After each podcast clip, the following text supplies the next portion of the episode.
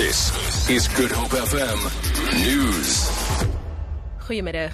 Die toestand is gespanne op die kampus van die Universiteit van Stellenbosch waar 'n woordelisse, woordewisseling liewer tussen EFF studente en AfriForum studente uitgebreek het.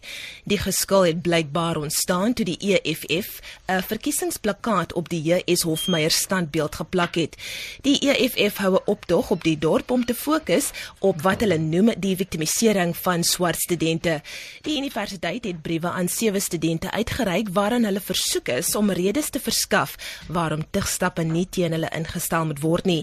Die tigstappe hou verband met die beskadiging van universiteitseiendom tydens betogings verlede jaar.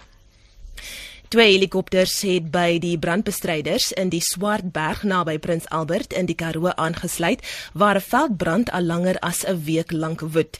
Meer as 10000 hektaar het al reeds afgebrand.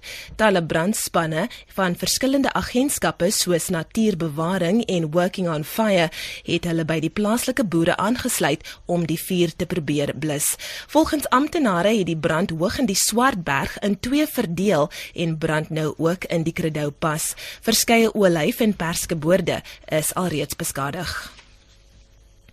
Die Kaapstad se rolprent ateljee deel ook vanjaar aan die roem van die Oscar plegtigheid nadat die film Mad Max Fury Road ses toekenninge ingepalem het. Die ateljee werk aan die Australiese rolprent wat in Namibia geskiet is, is in Kaapstad gedoen deur plaaslike en Australiese ontwerpers.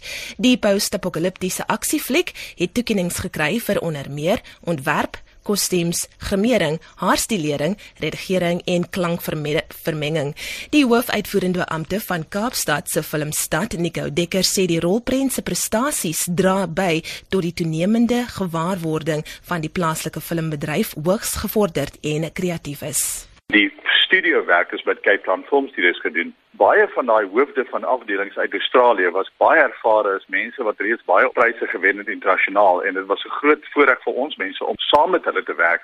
Hierdie afdeling, weet die A department soos ons dit noem in die breedste sin van die woord, is die afdeling waarin ons die vinnigste groei en opgang maak en ek is baie opgewonde oor die toekoms. En ten slotte die president van die EU-raad, Donald Tusk, het 'n regstreekse appel aan migrante gerig om nie na Europa te vlug te vlug nie. Meer as 'n miljoen vlugtelinge en migrante het verlede jaar in Europa aangekom. Tusk het vanuit Athene in Griekeland gesê die land sal nie meer 'n deurgang tot Europa kan bied nie. Balkanlande het hulle grensbeheer aansienlik verskerp en duisende migrante wag nou in kampe in Griekeland. Tusk sê migrante moenie hulle geld verkwis en hulle hulle lewens waag in die proses om na Europa te stroom nie. Hy sê geen land sal meer 'n deurganggebied wees nie. Vir Good Hope FM nuus, ek is Leanne Williams.